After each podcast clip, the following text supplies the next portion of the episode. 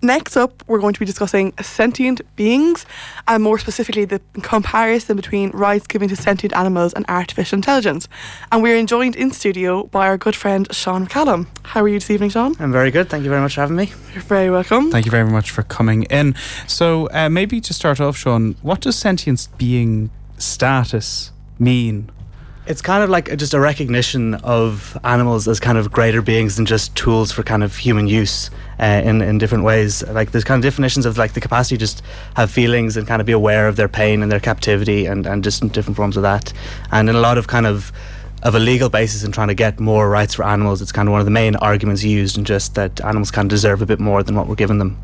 Okay, so we treat them not really on equal with humans, but closer to being humans. Yeah. Yeah. So right now we kind of treat them as things. So they'd be like a school bag or like a like a pen to you. They're not really much more kind of legal basis than that. Whereas like you can kind of argue to give them more rights, um, where they can kind of not be allowed to be like illegally detained or kind of held in captivity, which isn't based on their kind of use to humans. Okay, and what action has been taken on an Irish level to recognise animals as sentient beings then? There's there's not been a lot on the Irish level. The kind of UK has been the main kind of major legislative force to, to bring in kind of recognition of these things. Um, the Irish legislation um, is kind of it's new enough, but it's still kind of quite quite incomplete in a, lot, in a lot of ways. And like in Ireland, the kind of there's a still a kind of persistent fur trade with mink farming, and we're the the puppy farm capital of of Europe. So there's a lot of a lot of kind of steps for us to still take now. Okay, and what about in America or on an even wider global scale? Are the steps being taken as well? There's not a lot on the on the, like the legislation or the kind of government front, but there's some interesting cases kind of coming on, on the courts which are using this um, using this kind of general principle um, and of being able to hold legal rights to get freedom for animals. There's one interesting case that's just coming up about Happy the elephant, who is um, an elephant in captivity in the Bronx Zoo, uh, and she's kind of she's been there for 25 years. She's an Indian elephant. Um, and she's kind of has passed all these tests of self awareness, but is still kind of made to do these tricks and is like kind of beaten with a bullhook when she kind of makes mistakes.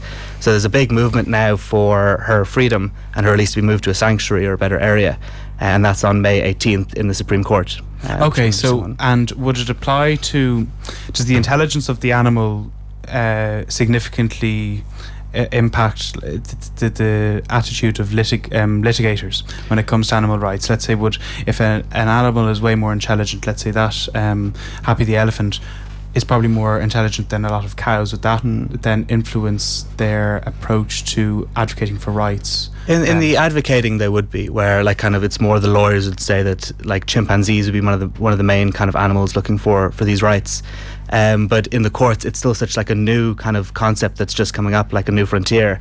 That while it's a sound legal principle and the courts can't deny it, there's still a, a little apprehension just because it is still in the new stages of things. Um, where it's, but it would be more likely that yeah, the more intelligent the animal, the more likely kind of rights or these things would kind of get brought along. And uh, the more intelligent, also the more endangered, I suppose. Yeah, to a certain extent. Yeah. And w- would it? One of the things that will pop, pop, pop, into my mind are are the concerns of farmers mm. and people when it comes to uh, particularly livestock. So I suppose yeah. there might not be much education there. But then when it comes to uh, unique animals who provide uh, special things like um, uh, elephants provide their uh, tusks, tusks are yeah. used for pianos sometimes or, mm. or, things like that. But there are moves then to protect them even yeah. further. Yeah, okay. And um, Claire, then you've been doing a bit of research into how artificial intelligence might gain uh, sentient rights status. Could you uh, give a little? Synopsis of the debate around that? Yeah, I suppose as Sean said, like in the same way as animal sentience, it's a new enough, I suppose, playground you could call it. Um, but saying that artificial intelligence is developing at such a rate in the last 20 years that there's no regulations being put in place really to kind of control it.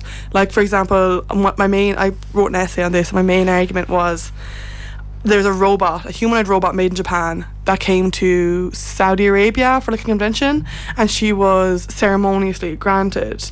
It, I, I keep saying she it's a robot. It has no like it is a robot. Um, I think it's a really important distinction to make then you know rather than to be kind of feeding into the humanization of it. But sh- the, the robot was ceremoniously given citizenship of Saudi Arabia which at the time like back in the day like you couldn't women couldn't vote. Women couldn't drive a car in the country without their husband permission.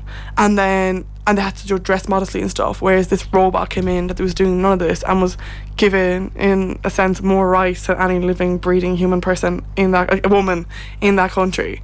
So they're kind of saying but there was nothing in place to stop them from doing that. Like realistically they could give this robot citizenship. And the, the robot these robots are being developed to have these human like emotions and reactions to the point where you could believe they were human. And that's scary because that is complete robotics. They don't actually have these feelings. Mm. They can't. They have no capacity to pain, to feel pain. They might have pain receptors put into them, but that's not something they naturally feel. Whereas with the likes of animals like chimpanzees and capacity and elephants, like they know they're self-aware enough to know that they don't want to be in, in captivity, but yet we're we're not allowed to give them that legal standing that they should be able to have some sort of say in where they live. Yeah, and the interesting thing there, I suppose, is there's a key distinction that artificial intelligence, um, AI, is built by humans to serve humans. Mm-hmm. Whereas animals, I suppose, and y- you were saying this before we came on air, Sean, that um, they're we've got grown into this mentality of seeing them as our objects, as seeing them as beneath us. But in reality, some some animals have been along around as long as us, or there's no reason why they should be treated um, less favorably. Yeah, exactly. And even with like kind of the the welfare standing, the kind of abuse of animals can be like justified for kind of commercial gain or human gain, even when there's different reasons for it. So that's kind of one of the main the main reasons that kind of granting animals these rights is kind of just like extending on the the principle of like the AI and stuff like that. It's just kind of like a, a greater protection and seeing animals as as different from th- as robots that are made to serve us or designed by us. They're not our tools. And similarly to um, the, the, progress in legislation in Costa Rica, the UK, and, and stuff like that in relation to animal rights, Claire. Is there any legislation or uh, legislative debate about recognising AI as sentient beings? The funny thing is, there actually isn't enough. There's very, whatever's being kind of put up now is more so legislation to protect corporations who are creating this artificial intelligence, which is scary because people aren't concerned about this kind of this ever growing industry and what could be done, what it could be used for. But it's so funny because they're more, they're less hesitant to do that because the robots look like us. I feel is the driving force behind it. Whereas obviously with animals, you obviously they're not the same as us, but you're more willing to think a robot is the same as you because it looks like you. And I think it's just like a, a key distinction I always try to make when talking about like animal rights and stuff and welfare is that like if humans were to cease to exist in the morning the world in 50 years would perfect itself and it would live harm- harmoniously. If animals like if, if three different types of animals were to disappear off like bees if bees disappear in the morning we would be screwed. It's that old that old chestnut about if um, all human life were to end tomorrow and 50 years life would flourish and yeah. if all bees were to die all life would perish in Literally. 50 years. We've got to a point where we're abusing the earth so much um, and animals on it as well. And where do you see then, Sean? Um, where do you see things going then on an international front first? So all the kind of dominoes are just being lined up with, with smaller international cases. You can see India are doing some very interesting stuff with environmental rights. Um, same with like Argentina, a lot in kind of the South American countries. It's really kind of growing there. But this idea of like kind of habeas corpus, which is just the legal way of saying you can't unlawfully detain someone capable of holding rights. It's being kind of set up in all these different areas. And in the Supreme Court now, like I said with, with Happy, it's this kind of big important case where we just need that like first major case to, to topple them all over, and, and then we'll start to see and the set kind a precedent. Of, yeah, yeah, yeah. precedent. And who are the main people? Generally, there's some big uh, brain behind it, or some big character behind it. Who are the main people and organisations um, behind the, the, the strategic litigation for animals? So the main guy that I follow on Twitter and all is a guy called Steven Wise, and he's doing some really cool stuff. Um, he set up the non-human rights um, organisation, and they they've been taking a lot of these these lawsuits um, they've taken it with like chimpanzees and stuff like that. And the cases that haven't passed through, all the judges have been saying we like animals deserve more rights, but we just aren't comfortable giving them just yet. So he's trying to get these rights through more of a, a legal kind of the courts and stuff like that, much like kind of rights for slavery would have like initially started as well. Uh, and then in the in the Happy's case, uh, Monica Miller is appearing on behalf of the Non-Human Rights Project, and she's really cool. She's one of the youngest women to appear in front of the Supreme Court in, in the U.S. Okay, and I suppose with a lot of things, that's where thing um, where action happens first when it comes to rights uh, courts rather than the legislature. The, the legislature has to be pushed Mm. by a court. And then on a European front, are there any moves? I mean, we've been focusing a lot on South um, South America and America itself. Do you think that there'll be anything on a European front? There's not looking like there's any major issues. Again, you can see like academics proposing like legislation and like growth in kind of EU general interest. There's not much kind of like as kind of like all the dynamic areas are more kind of in the global south or different areas there. And it's uh, it's fascinating to see these different areas of law develop, even with environmental rights.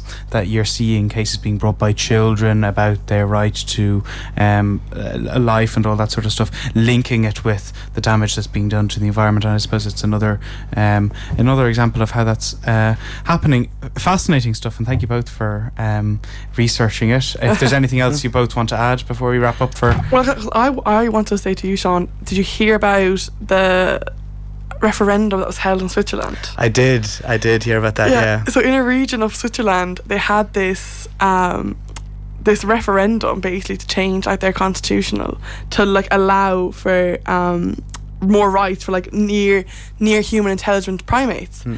and the literally the country of Switzerland was huge uproar because they were like they can't do this like this region can't do this, and then central government were like well actually they can because we give more freedom to all these these um, areas, and what I found so funny was if for any listeners it did fail, it failed horrifically, Yeah, quite but badly. still. 25% of people still wanted to give them those Mm. rights, which I just think you already have one and four. Do you Yeah. know, 10 years' time could be two and four.